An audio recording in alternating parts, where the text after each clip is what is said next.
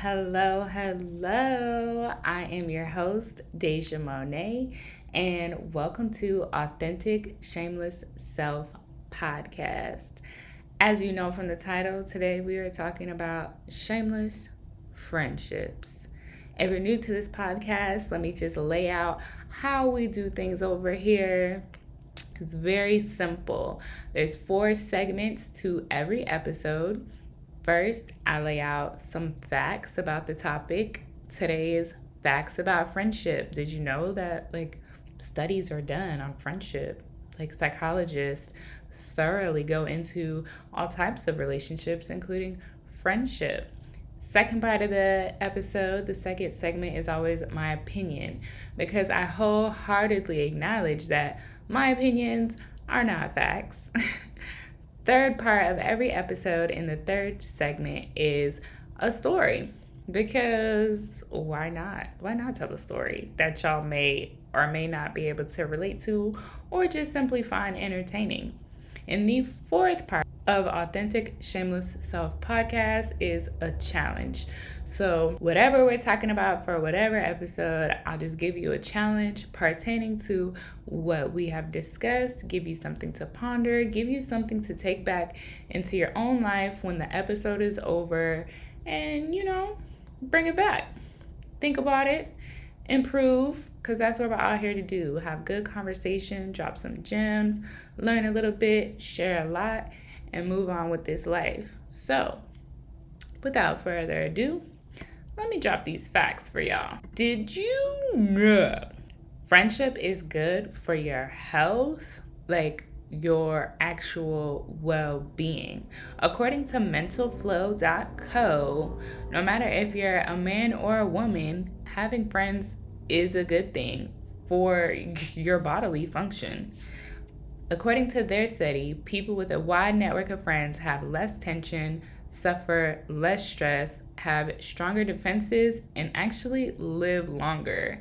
When you have friends, they encourage good habits, chase away depression, help you overcome diseases, and people with more friends have increased satisfaction, pleasure, and happiness. Like, okay.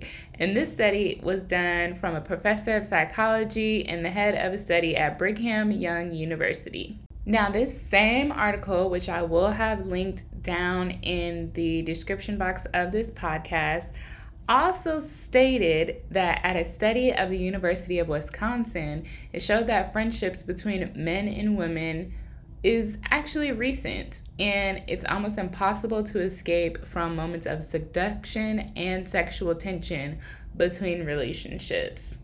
It states that scientists studied 88 friend couples of the opposite sex and concluded that men were more physically and sexually attracted to their female friends, but tended to overestimate how those female friends viewed them.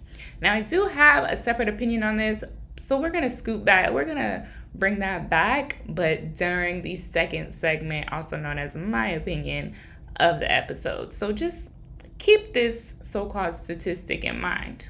Third, I want to mention the fact that animals can be friends too. Absolutely.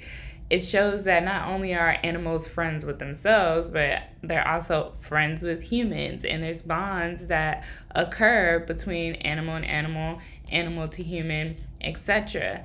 And this really isn't surprising, being how a lot of people across the world treat their dogs and their cats and their monkeys and their horses and so on and so forth, just like actual people. So, if you have an animal in your home or an animal that you spend time with, have you considered that they may be a friend to you as well, even though they're an animal?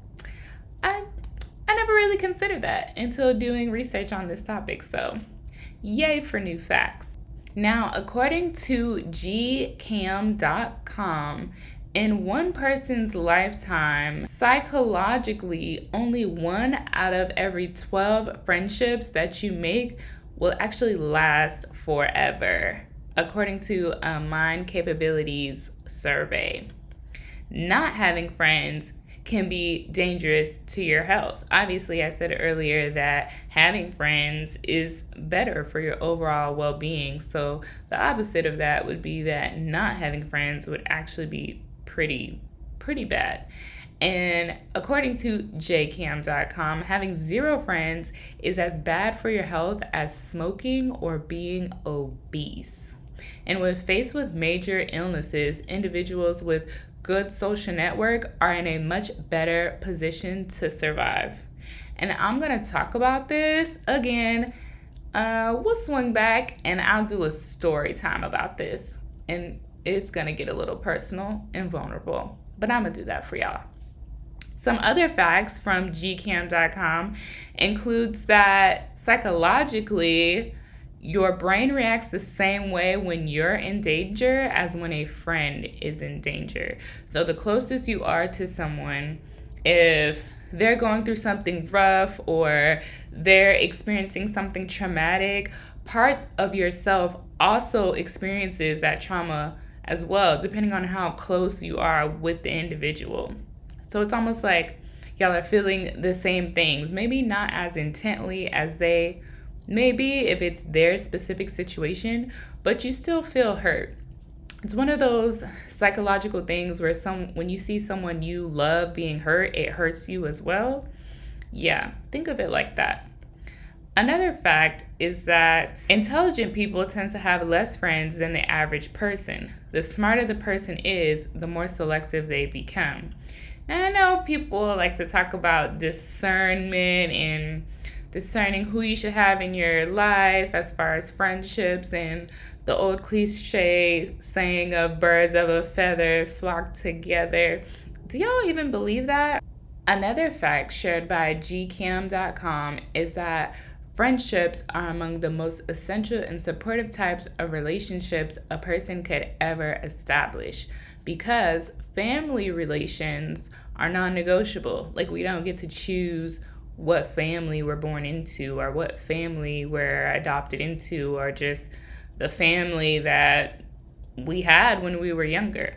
But friendships are completely voluntary. Like, if you don't want to be someone's friend, you wholeheartedly don't have to be. So, because we get to choose the friends in our lives, that makes it even more so essential and supportive into the people we become as we evolve. And the last fact that I want to share with you all, based off of the gkaim.com article, which again I will link down below in the description of this podcast for you all, is that emotions are influenced by the people and friends around us. So if they're sad or unhappy, or if they're happy and excited, we tend to have those same emotions as well. So the article pretty much just points out that it's important to not be around toxic, aggressive, violent people and have those types of friends because essentially we take on those characteristics. I would assume it's no different than when you're dating someone or eventually married to someone. A lot of times people become a lot like their partners in their mannerisms and their lingo, how they talk to other people. Like the more time you spend with another individual, even our friends, we do tend to pick up some of their mannerisms that you know we just gradually gravitate towards. So, let's get into some of these interesting facts. First, I want to go to the topic, of course, of men and women can be friends. I have to disagree. I disagree with this fact simply because, as a person in the LGBTQIA community, I know that in order for seduction and sexual desires to even be a thing, then people have to be attracted to each other. So, if a man is gay and likes other men, and a woman is a lesbian and is only interested in other women, why could these two individuals not be friends. It just all comes down to what the people in the friendship desire. And if that's not each other, why couldn't that work? This can even be said for heterosexual people as well. Like just because a man is a man and a woman is a woman, that doesn't mean that they find each other attractive simply because one is a man and one is a woman. So I didn't really like this fact. That's just my opinion. This was based on a study done by scientists. But to me, when we're talking about friendships and human nature, I think it's more based in psychological facts and not so much scientific facts. But let me know what y'all think. Another opinion that I have on friendships is you know, when you get into an intimate relationship, a lot of people put their platonic friendships or relationships on the back burner. And while I definitely have done that myself, I'm guilty. So this isn't judgment. This is just a reminder that your friendships, our friendships in throughout our lives are just as important, sometimes if not more important, than the intimate relationships that we get in and out of. And at the end of the day, even intimate relationships, the ones that last, they start off as friendships.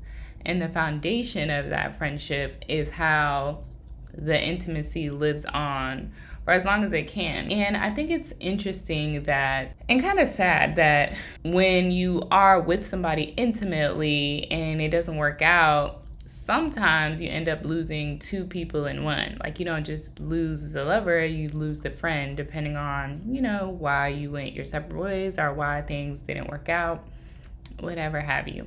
So, this is just a reminder that if you got a boo, you got a bae, you got a spouse, that's cool, but don't forget about your friends. What about your friends? Yep, TLC. They knew what they were talking about. So let's get into what had happened this one time in my life. this was actually pretty pretty recent. It goes a little something like this. I had COVID.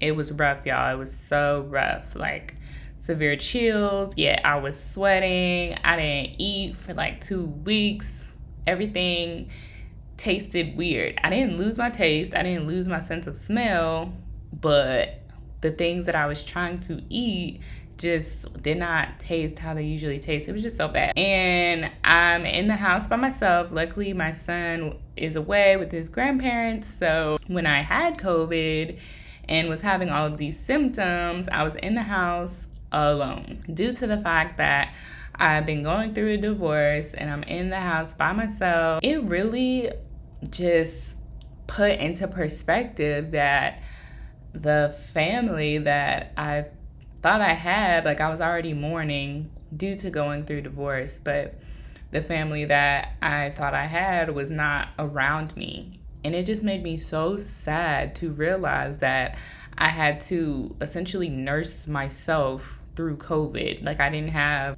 my dad down the street or you know, I no longer had a, a spouse essentially that I can be like, hey, take care of me because you love me. Like I didn't have any of that. And so it just made me really depressed. And I wanted to just curl up in my bed and cry all day. But friends were reaching out. And I ended up telling one of my best friends, like, yeah, girl, like I haven't really been talking too much because I've had COVID for the past week. And she's like, What?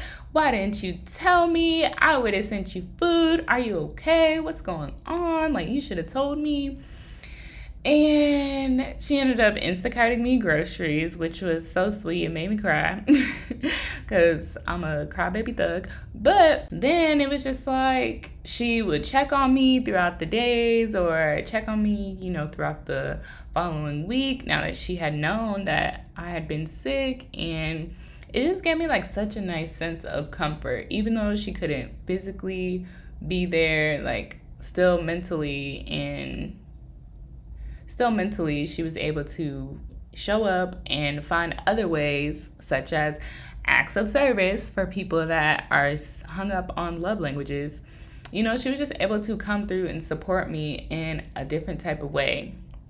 And that really just brought back into perspective like, yeah, I don't have the exact family dynamic I want right now, and I'm mourning the depth of my marriage, and that's hard, but I have these amazing friends. So that is my story time of how just having friends really did bring me out of a dark place while that dark place didn't last long, thank the Lord, I do understand and acknowledge that it probably would have lasted longer if I just stayed, you know, to myself and stayed crying. And, you know, I could have easily just not answered the phone or not texted back, and I could have stayed in my pity and my victimism, but I just was honest and open and I felt heard and taken care of and loved and it really did make all the difference. So, last but not least, I'm going to leave y'all with a challenge. And the challenge is if you do have a friend near you, around you, hell, they could be across the world that you haven't talked to in say 3 months, make a phone call. Make a phone call send a text message, just check up on them, have a conversation, catch up, maybe plan to do something in the future. Just reach out to a friend and check up on them. Nothing too major. It doesn't even have to be extravagant. Just, hey, I was thinking about you, checking up on you. How are you? Boom, challenge complete. I hope y'all enjoyed this episode of Authentic Shameless Self. Again, I am your host, DayJa Mona. And until next time, much love.